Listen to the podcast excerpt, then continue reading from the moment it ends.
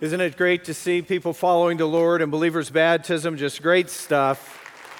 And I know there may be uh, some of you who realize that you need to take that step because that's for everyone. Once you've placed your faith in Christ, God is asking you, first thing, you know, to follow him in obedience is to follow him in believers' baptism. And we're going to have another one coming up in about a month. So if you fill out a card and, and just check baptism, we'll contact you or do that online. Uh, we'll contact you and we would love to connect with you, talk, talk more about it, answer any questions that you have. And um, it's a great day today. How many of you got a mailer this week like this? All right, well, that's pretty good. Yeah, we're glad that you did. We're we're in a series called The Greatest Week in History, and this is going to take us right up through Easter. And uh, we were talking last week about this, the, the beginning of this week and the triumphal entry of Jesus. Remember how it was? He, he came riding in to Jerusalem on a Sunday. And uh, the people were shouting, Son of David, son, son of the King, and, and Hosanna. Save now is what that meant. And blessed be he who comes in the name of the Lord. And all the people are shouting. Jesus is riding the colt of a donkey. And, and, so it's just a different kind of an image. He comes through the eastern gate, and the city is in an uproar. I mean, people are, are yelling, people are, are, are celebrating, people are asking what's going on. Jesus actually comes in, he, he views uh, the Temple Mount. He actually leaves, it's late in the day, goes to the other side of the Mount of Olives, which is just outside the eastern gate, stays in Bethany. The next day, Monday, he comes in to Jerusalem. That's when he entered into the temple, and what he saw on the Temple Mount, he was not appreciating. The Temple Mount in the first century is just the way it is today. It's the same size. It's that flat top. Right now, there's a mosque in the middle of that. That used to be where the temple sat. And Jesus comes up onto the Temple Mount. There's, there's some acreage there, and it's a hustle and bustle of activity, but a lot of it was not honoring to God. There were money changers there, and there were animal sellers. And although it was right for people to bring a sacrifice, because God was teaching them through that, that, that our sin is serious and it requires uh, a sacrifice to atone for, and they, and they were bringing this sacrifice that would just uh, cover their sins temporarily. But what's happening in the temple grounds in the first century when Jesus arrives there is, is that the the system is sort of taking advantage of the people. And Jesus doesn't like it. He overturns the tables of the animal sellers, the tables of the money changers, and he, he causes a huge stir on the Temple Mount. And, and all this is happening, causes a lot of turmoil. Later, he is teaching in the Temple Mount, and that's when the religious leaders come to him and they're sort of challenging him by what authority. And they say to him, by what authority are you doing these things? They're saying, Who gives you the right to upset our system? And then this is a little bit of a, a, a, trick question because how Jesus answers is, is in this public question is going to depend on the reaction of the people. Uh, and so if he answers one way, if he says, you know, who gives you authority? And he just says, well, I do, just man's authority, then they're going to say, well, we, we have a higher authority that said you shouldn't be doing this, authority from God. On the other hand, if God said, if Jesus said, God has given me this authority, basically that's a claim of being God, then all of a sudden he would be stoned for blasphemy on the spot, and that's a little sooner than Jesus planned on being killed. So, what Jesus says when they ask, by what authority, is he turns it around and says, I'll answer that if you answer a question from me. And then he said, the baptism of John the Baptist, which was going on up until about a, year previous to this, the baptism of John the Baptist, was that from heaven, from God, meaning, or from men? And then, so Jesus asks them that question, and then they realize, they huddle together and they realize, well, if we say uh, the baptism of John was God's idea, that he was doing what God wants him to do, then that's going to mean that he's a true prophet of God. And then, then Jesus is going to ask us, well, then why don't you believe him? Because John the Baptist said, I was the Messiah. But if we say, no, it's not from God what John the Baptist was doing, that's just a man thing, that was just him doing that on his own, and he wasn't representing God, well, now we fear the people because all the people see John the Baptist as a prophet of God. So they can't answer, and so they don't. They don't answer. And then Jesus says, well, then neither will I answer your question, which was actually an answer to their question, but that happens. And then Jesus then tell, he asks them another question that they will answer, and he does it in the form of a parable. And we see that starting here in verse 28 of Matthew 21. So here's Jesus addressing them again, and he's going to ask them another question, and they're going to answer this one. He says this But what do you think? But what do you think? A man had two sons. And he came to the first and said, Son, go work today in the vineyard. And he answered, I will not. But afterward he regretted it and went. The man came to the second son and said the same thing. And he answered, I will, sir. But he didn't go. Which of the two sons did the will of his father? And they said, The first. And Jesus said to them, Truly I say to you that tax collectors and prostitutes will get into the kingdom of heaven or the kingdom of God before you. Okay, so they hear this, and this kind of turns them upside down a little bit. This, this is, so remember, it's an antagonistic kind of back and forth. They ask Jesus a question. It's sort of a double bind question. Jesus then asks them, says, Well, if you answer this, I'll answer you. They don't. Same kind of a question. And then Jesus says, Well, what do you think about this? Hey, there's these two sons. A farmer has two sons. He goes to the first son and he says, Hey, go work in the vineyard today. And the guy, and the son says, No, I, I'm not going to do it. But then later he feels bad about saying no to his dad. And so he goes and works. And then the father comes to the second son and says, Hey, go work in the vineyard. And the second son says, Okay, sure, dad, I'll do it. But he never goes. Who did the will? And then they answer, well, the first son, the guy who originally said no, ended up doing it. Then Jesus says something really curious. He says, tax collectors and prostitutes will enter the kingdom before you will. What's that all about? Jesus is telling them, you're the second son, and these other people are the first son. He's saying, hey, John the Baptist, and he's going to get back to John the Baptist. That's how we know this. And he's already asked them one question about John the Baptist. John the Baptist came preaching. He says, Hey, the kingdom of God is coming. The kingdom of heaven is at hand. What's he saying? The Messiah is here. Get ready, repent, get your life right. The Messiah is here. And he's out in the wilderness. He's kind of a different guy. He's wearing camel's hair and he's eating wild honey and locusts. And, you know, he's just a different kind of a wild guy, but he's out there and he's preaching, repent. The kingdom of God is here.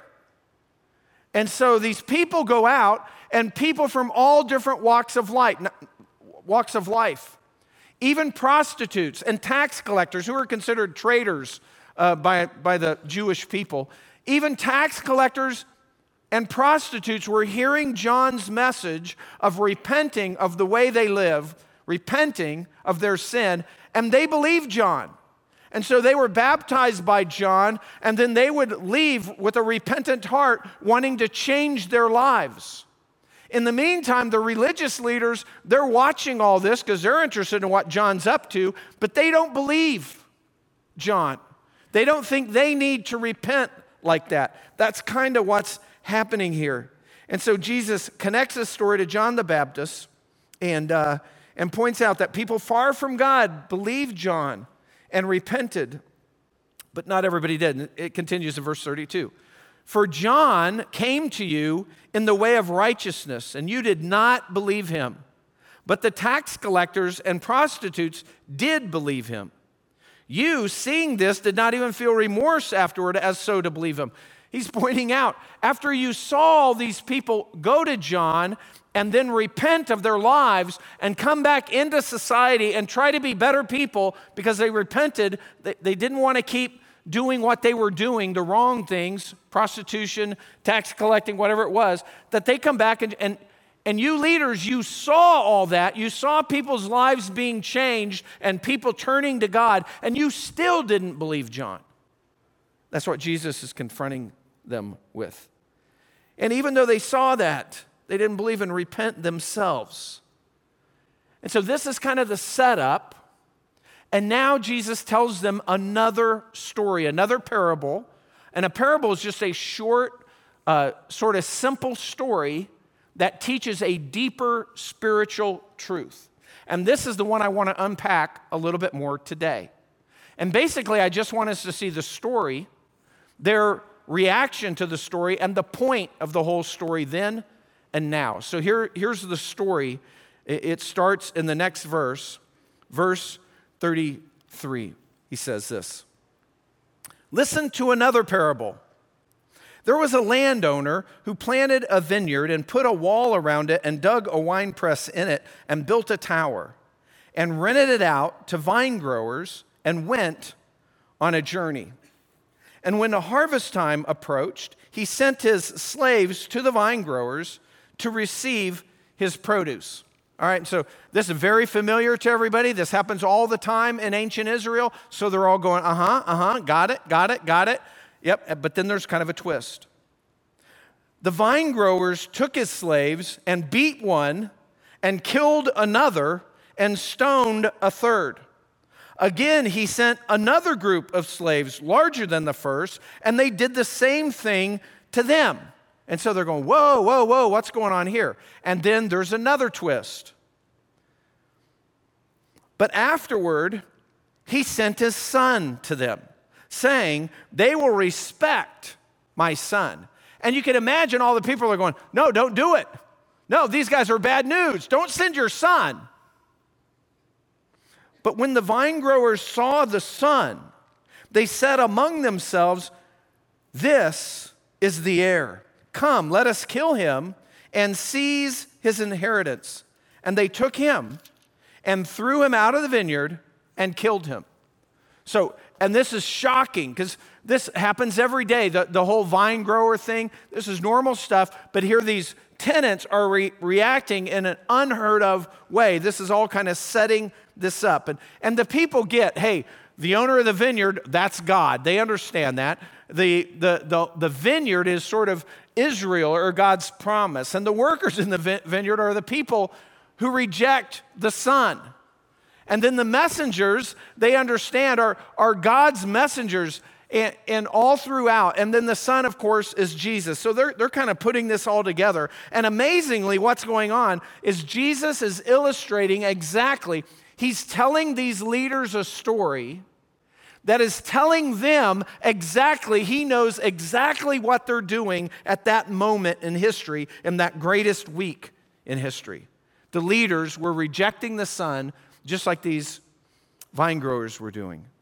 Jesus, here during the week, a few days before his death, he is foretelling his own death. He is predicting his own death. And now Jesus had, had been doing this for about six months. Jesus has been telling his followers, hey, I'm gonna be, I'm gonna be killed by the religious leaders in Jerusalem. And his followers, the disciples, had a tough time with that. At first, they're like, no way, that's not going to happen. And then they were not getting it. They didn't really understand. He's the Messiah, he's the king, he's going to reign. That doesn't make sense. So they're struggling with it.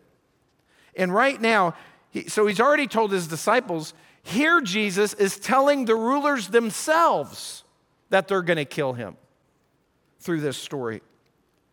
And they're warned about rejecting Jesus. And so notice the reaction of the story. So then Jesus tells this story, it's kind of shocking to them. And then he asks the listeners what should happen to the tenants, what should happen to these tenant farmers. That's the reaction. The leaders are thinking, you know, who do that? That's wrong. That's crazy. That doesn't happen. And Jesus continues in the next verse, verse 40. Therefore, when the owner of the vineyard comes, what will he do to those vine growers. What will he do? What will the owner do? And of course, they're saying, bad news. And then notice the people, basically, they respond to Jesus with self condemning words. Listen to what they say. They said to him, verse 41, He will bring those wretches to a wretched end and will rent out the vineyard to other vine growers who will pay him the proceeds at the proper seasons. You know, they're saying, Hey, this is totally wrong. The, the owner's going to come and he's going to give justice. He's going to deliver justice and it's going to be harsh. These people are going to be destroyed because that's what they deserve. Because they've killed the servants and killed the son. And so that's the right thing. They deserve to be destroyed. That's their reaction. But now I want to see want, want us to see the point of the whole story. You see, as they react that way, the owner's going to come, he's going to wipe these people out. And then he's going to rent out his vineyard to somebody who's going to do it right, give him a share of the crop. It's his field. And then as they respond and say, Yeah, what will the vine, what will the owner do? He's going to wipe them out. They start, it slowly dawns on them. Oh, we're the guys. We're who Jesus is talking about. We're, we're the ones answering that we're going to get justice and it's not going to be pretty. And the, that brings us to the point. The whole point of the story is Jesus is telling them, and they're getting it all through the history of the Jewish people. For thousands of years, God has called his people to follow him, but the people keep straying, they keep wandering, they keep kind of going off the reservation. And so God would send a messenger repeatedly, send messengers, prophets, sometimes priests, people to rise up, sometimes judges, people to rise up and say, No, this is the way to follow God. We've got it wrong. We're heading for judgment. We need to turn back to God. And that just kept happening over and over and over. And a lot of times, Israel would just totally reject these prophets. I mean, think about it. In the Old Testament, Amos ran for his life, Jeremiah was put into a pit and then stoned to death, Ezekiel was murdered, Isaiah was sawn in two. You know, Zach, Zechariah, he, was, he ran to the temple thinking nobody would do anything to him there, and then he was stoned in the temple. And so on and on it went. And then the last messenger, the very last prophet, is John the Baptist, the forerunner to the Messiah. And now he's been killed by Herod about a year before this. And so he's kind of tying it all together. This is what's happening. This is what you're doing to the messengers. And now it's God's son. This week, at this point in history, it's God's son. And you're about to kill him. He continues in verse 32 Jesus said to them, and now he kind of shifts a little bit. He says, Did you never read in the scriptures the stone which the builders rejected? This became the chief cornerstone. This came about from the Lord, and it's marvelous in our eyes, which is a messianic prophecy quote from Psalm 118. Verse 43 continues Therefore, I say to you, the kingdom of God will be taken away from you and given to a people producing the fruit of it. He's sort of back to the vine growers now. It'll be taken away from you and given to a people producing the fruit of it. That's what you said would happen. Jesus said, Yeah, that's going to happen verse 44. And he who falls on this stone will be broken to pieces, but on whomever it falls, it will scatter him like dust. And when the chief priests and Pharisees heard his parables, they understood that he was speaking about them. So they're getting it. They know the cornerstone. That's another messianic prophecy that's talking about the kingdom's going to be built on this cornerstone. That's, a, that's the way he built something great is you started with this cornerstone that would align everything, everything would tie in and rest on that. But it would be rejected. And so that's what's happening. And they get it. They know Jesus is talking about them. And so, and the people, by the way, that are listening to all this, they know they're involved in this too. They're not off scot free. And then all of a sudden, the leaders decide hey, we need to silence Jesus. He's talking against us. We need to arrest him. We need to get rid of him. But they can't. Verse 46. When they sought to seize him, they feared the people because they considered him to be a prophet. So it's public. It, this is all happening while Jesus is teaching in the temple. There's hundreds of people packed in all around to see the exchange, and they want to get rid of Jesus, but they're afraid to do it because not only do the people think that John the Baptist was a prophet from God, they even asked John, Are you the Messiah? And John said, No, I'm not the Messiah, but he's coming. I'm not worthy to tie his shoes. He's here. And now the people are looking at Jesus. Some think he's the Messiah, just about everybody thinks he's a prophet of God. And so the people, the leaders realize we can't arrest him right now. It'll cause a riot. So they don't. That's how it's going. And Jesus is warning. He's warning the, the Jewish leaders and the Jewish nation that their opportunity to accept the Messiah is slipping through their fingers every day, right there in real time. He's warning them you're rejecting the Son, you're rejecting the cornerstone, you're rejecting the Messiah over and over. That was the whole point. But there's a point for us today. For believers, it's this. If we have trusted in the Messiah, if we put our trust in Christ, understanding that we're all flawed sinners, that we cannot approach a holy and righteous God in our sin, that we need something like a sacrifice that was just temporary. We need something to be able to, to connect with God, to cover our sins or take them away. And that Christ gave us that in allowing himself to be killed as the ultimate Lamb of God, the ultimate sacrifice. But what he's challenging believers with is where's your fruit? Actually, as you talk about this, you know, he's saying, hey, these vine growers are going to be wiped out and the other vine growers will come in. This is actually Jesus prophesying that the focus is going to go off Israel and it's going to come on to the Gentile church. That's most of us are non Jewish people. That's what a Gentile is. It'll be non Jewish people that God will use temporarily, and then it'll be back to the Jewish people in that 70th week, but I want to get into that, that last seven years. But anyway, right now, for 2,000 years, it's all back to the other vine growers. That's Christians today, temporarily. And that's what he's telling them. But the point for us is, if we're believers, is where's our fruit? Are we following God? Or are we just living our own way, you know, doing what we would normally do without any regard for God? But mainly, this is addressed to unbelievers. See, Jesus is telling us we must repent. We must repent. But a lot of people today are just like the farmers were in the story, the tenant farmers. You know, their, their attitude was, hey, I don't owe you anything, God, the landowner represents God. I don't owe you anything. This is my life my money, my time, it's all mine, and I don't want an owner, and I'll do my own thing, and there's nothing you can do about it. But actually, our life is not our own. Because we all have a, a creator who made us and wants connection with us. And the amazing thing as you read through this is how patient God is. For a thousand years, God sent prophet after prophet after prophet after prophet to warn the people. And, and God is patient with you.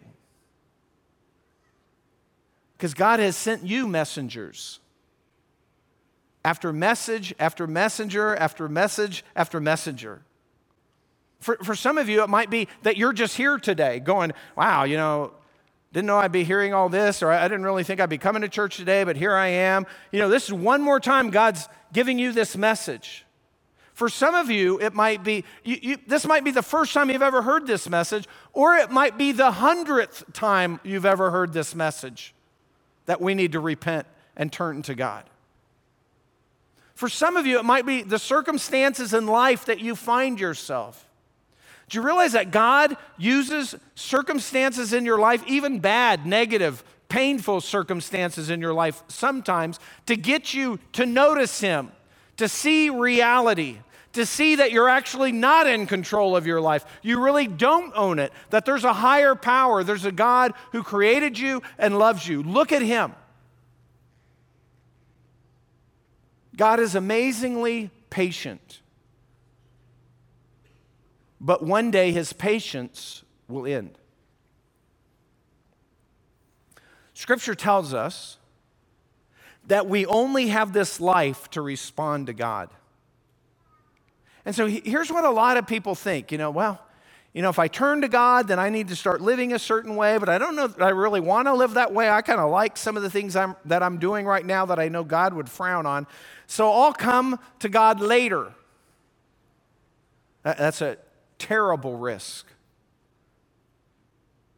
And some people think, well, you know, hey, that, that's, that's just I, am not ready, or, or I don't know enough, or, you know, if God did some, a, a miracle in front of me, maybe then I would get it. You know, and we, we're just coming up with excuses. Look at these stories that Jesus just told that we just read. You know, first you have people that are, you know, they're, they're like the second son. Hey, they, they say all the right things. Yeah, sure, I'm a Christian. Yeah, I do the church thing. Yeah, I believe. But their life, they really don't follow God in their life. They say, yes, I'll do it, but they don't do it. And it's not that living a good life earns us salvation, it doesn't. But living a life that follows God is just an evidence that we've placed our trust in Christ, that we've received the gift that God is offering. And if we don't have that evidence, if we're the second son, we say all the right things, yes, I'll do it, I'll follow you, but we don't, then that's a red flag that maybe we don't really have that relationship that we should have with the Father. Some people are like the religious leaders and the Pharisees. People today are like this. And here's kind of what they're thinking. Yeah, some people that are really messed up, the murderers, the guy laying, you know, face down in the gutter after getting out of jail, you know, 20, 20 minutes before that, you know, and he's just wiped out. Yeah, that guy needs Jesus. But, but I'm a moral person. And so I, I, really, I really don't need Jesus, not like him. And, and, so those other people need Jesus, but I don't really need to repent. That, that's what the Pharisees and the religious leaders were doing. Yeah, those prostitutes, those traitors, yeah, that repentance is good for them, but, but I'm moral. I'm a good person. I, I can't tell you the amount of times that I've talked to people about, about God, and a lot of times what I'll ask them is just a simple question. It's, do you think you're a good person? How, how do you think most people answer that? Almost everybody says, Yeah, I'm a pretty good person. I think I'm, you know, they don't want to sound arrogant, right? I think I'm pretty good. I'm a pretty good person. And they say, Well, how do you know? And I say, Well, I, I, just, I just know. And I'll say, Well, what if there was a standard of goodness that we could follow to judge? And I say, What do you mean? I go, Well, there's a, actually like a 3,000 year old standard of goodness that we could test ourselves against can I share that with you? And they'll be like, Yeah, fire away. I'm pretty good. I say, Okay, it's called the Ten Commandments. Have you ever not put God first in your life? Well, you know, I, you know God's on a whole different level. You know, I, I don't know. H- have you ever taken God's name in vain? Well, yeah, I've done that. All right, have you ever, have you ever, ever dishonored your parents? Well, yeah, I'm, I'm sure I did that probably when I was a kid a few times. Yeah, maybe. All right.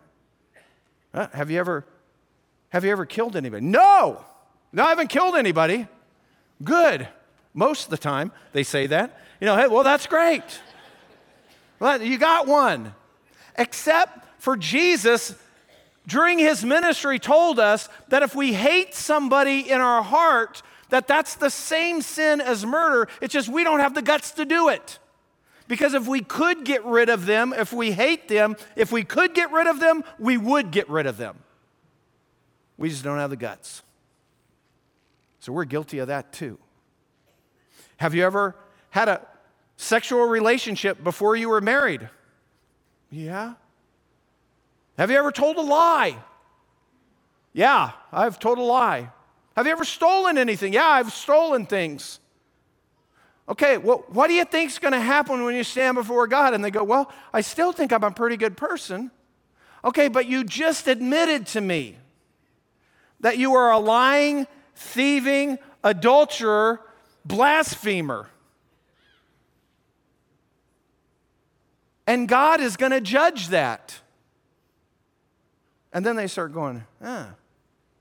But, but compared to other people, yeah, but God's not comparing you to other people. God's comparing you to God's standard. And that's why we're all in, trouble. That's what God was teaching the Jewish people with the sacrificial system that sin is serious. It's more serious than we ever think it is because we keep comparing ourselves to other people. Well, uh, you know, I'm not like as bad as Hitler. Hitler killed six million Jews. Right. You didn't kill six million people. I get that. But that doesn't make you good. Right? We've all sinned. We've all committed a sin against God. By, by, the way, there's none of us here that's only committed one sin, right? We all get that. More than that, right? There's actually, we all have committed more than one category of sins, right? I mean, and we've all, we've all sinned. We've probably all sinned this week, and it's only Sunday morning. I'm telling you, we sin. And God says it's serious. God says it's so serious that the right and just penalty from a righteous, perfect judge is that we be separated from God forever in a place called hell. Because it's real. God says that's what sin deserves, and that's what all of us deserve as sinners. But God still loves us, even with all our sin, even with all of our issues, even when we don't like to admit it. God still loves us. So He made a way by allowing Jesus to enter into Jerusalem 2,000 years ago after having lived a perfect life. And now He's in Jerusalem. And now he's ready to voluntarily allow himself to be tortured to death even though he has no sin, he's never sinned. But he's the only one qualified to pay for our sin. And we can't pay for our sin on our own. We keep thinking, well, I sin, but then I could do good things, and the more good things I do, maybe that will outweigh my sin the Bible, the entire Bible is telling us that is not true. We sin, the good things are just what we're supposed to do. We get a speeding ticket, right? We don't go to the judge and say, well, you know, like five days before I got that ticket, I was under the speed limit for five days. So you should credit that, and that should balance out. So I, five days against this one time, that wins, so I shouldn't get the ticket. I'm not guilty. Does that work? No. Why? Because the judge is a righteous judge. No, you sinned. You're supposed to go under the speed limit. You don't get credit for that. We're supposed to do good things. We're supposed to live right. We're not supposed to commit any sins. When we're, when we live good, we're just even. That's what God's telling us. He's teaching us that in the Old Testament through the sacrificial system. He's teaching us through the New Testament that Jesus is the perfect, once for all, infinite sacrifice who will cover our sins forever. But we have to come to God on God's terms. We have to humble ourselves. And that starts with us admitting that we've sinned. We can't be like the Pharisees and say, yeah, well, those guys need to repent, not me. I'm pretty good. We need to get rid of that and judge ourselves according to God's standard, and none of us measure up. And once we understand our sin, we need to understand that we have a righteous judge and that the right penalty for my sin and your sin is an eternity separated from God in hell. That's the right thing. That's the just thing. Well, Kevin, that seems kind of harsh. God's loving, right? God's loving. Yeah, that's God is love. But God is also righteous, holy, and just. And so tonight, if you're at home with your family and some intruder comes in and slaughters your entire family except for you, and then a year later, you know, they catch the guy right away, but it takes a year for it to get to court. They build the case, and this guy's on trial for, you know, a triple murder or whatever. And you're there in the court because you're very interested and you're a witness. And so you're there. And then they go through all that, and he's guilty. But then the judge says this You know what? Are you sorry that you did that? Yeah, I'm sorry, judge. All right. I'm going to let this one go. What, what do you say? Where, where's the justice? My family has been killed. You're going to let this guy go? You see, we scream for justice when we want justice, but we don't scream for justice for ourselves. We scream for mercy. Well, you know, yeah, I, I yeah, I overdid it that one time. You know, I sped that one time, or I did, but you know, everybody makes mistakes. You see, we want mercy. We want other people to pay justice. God says justice for everybody. And the only way that we can escape the justice that we rightfully owe, separation from God, is when we put our trust in Christ alone. Admit our sin, understand who Jesus is, Son of God, that He came and voluntarily lay down His life as a perfect sacrifice to pay for our sin. But for us to get that accounted for us, we have to place our faith in Jesus and Jesus alone. We have to know that it's not doing good things that helps us get us there because we have nothing to offer that takes away a sin. It's only Jesus. It's not coming to church. It's only Jesus. It's not getting baptized. It's only Jesus. That's it, just Jesus. You have to know that to be a Christian. Here, here's what I want to do today. It's a little different, all right, if you bear with me. I want to put everybody here in a category. We all hate being put in categories, right? But this is a category that only you'll know, all right? So it's category of your mind. Are you ready? Okay. It's four options. Spiritually, our relationship with God, there's only four options here that I'm going to give you, and everybody will fit. It's A, B, C, D, all right? I haven't done this for a few years. So A, B, C, D. Which one are you, A, B, C, or D? Here's A. A is when you walked in today, you had already trusted Christ and Christ alone for your salvation. You already knew everything that I said, but you didn't just know it, you put it into practice in your life. And you, at some point that you can think of back in the past, you recognize you're a sinner and you place your trust in Jesus and Jesus alone for your salvation. And you remember that. That's A already believe, already trusted Christ. B is, you know, I'm not sure I've ever done that, but I'm doing it now. I'm hearing this, I'm understanding it. Maybe it's the hundredth time I've heard it, but now I'm taking action. I'm going to put my trust in Christ. I'm believing today. That's B. And then C is, I'm not sure I'm there, but I'm working on it. I'm C, I'm considering it.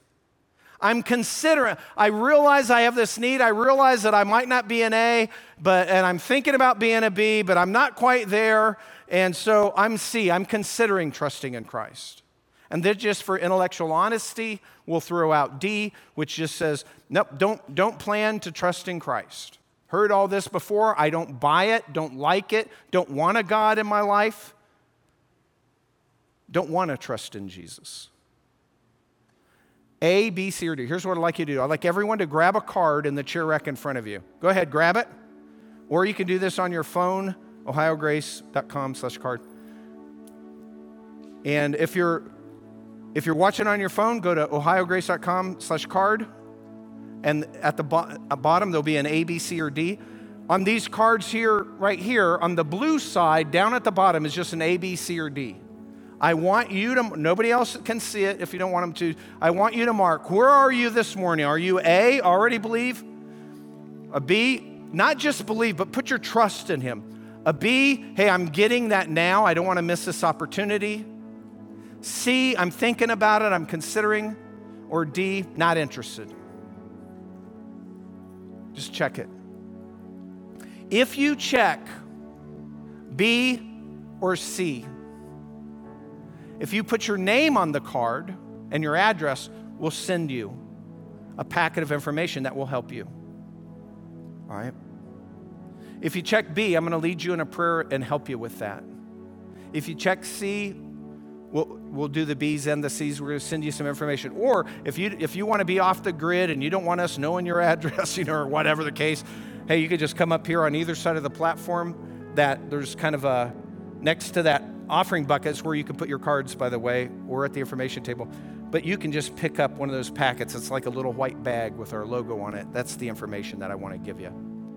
So you can either put your address down or just take one of those on the way out if you're super private. And same if you're watching YouTube with your family, grab your phone, ohiograce.com slash cards, and then check the mark. If it's a C or D, I'm sorry, B or C, we'll send you something. But for you, B's, I want to just lead you in a prayer. Let's bow our heads. Please know that God knows your heart. And so if you trust in Christ, that's the moment of your salvation. I'm going to lead you in a prayer that expresses some things to God, but it's not saying certain words that saves you. It's putting your trust in Jesus that saves you. These words are just a way of sort of communicating that decision to God. It's probably more helpful to you. So, something like this make this prayer your prayer. Don't have to say it out loud. God knows your every thought. Something like this Father God in heaven, I admit that I have sinned against you. And I also know, I've learned that because of my sin, I deserve hell like everybody else. Separation from you forever. But God, I also know that you love me even with all my issues and all my sin, you still love me. And so you made a way through your son, a costly way, that Jesus would come and have no sin of his own, but he died to pay the price for my sins. And God, I'm putting my trust only in Jesus, nothing else. Nothing else, just Jesus. And God, I'm asking that you would come into my life through your Spirit and help me to live more consistently for you. Help me to, to follow you. In Jesus' name, amen. Let's stand together. Uh, those cards, if you would drop them off, if you're a B or a C or even a D, you know, just drop those off. We'd love to know up here at the information table, room one. And if a B or C, we'll give you that packet. And now I'd like to pray just for all of us before we close in a song. Father God in heaven, we thank you for every person in this room, every person watching uh, through the internet. And God, uh, for those of us A's, we thank you for your grace because we don't deserve what you've done for us. And Father, for those who mark B and Lord, that they're trusting in you, we pray that they would feel your presence in their life. Father, those who mark C, we, we pray for them, Lord, that, that they would take action, that they're considering this, they would get the information they need, they would get answers to their questions, they would come to church or call in and make an appointment and figure it out. And Father, we pray for the, the D's too. That's the way we all kind of start separated from you. God, we pray that you would impact their lives, help them to see you. Lord, thanks for loving us. Thank you most of all for the greatest gift of Jesus on the cross who died for us. It's in his name we pray. Amen.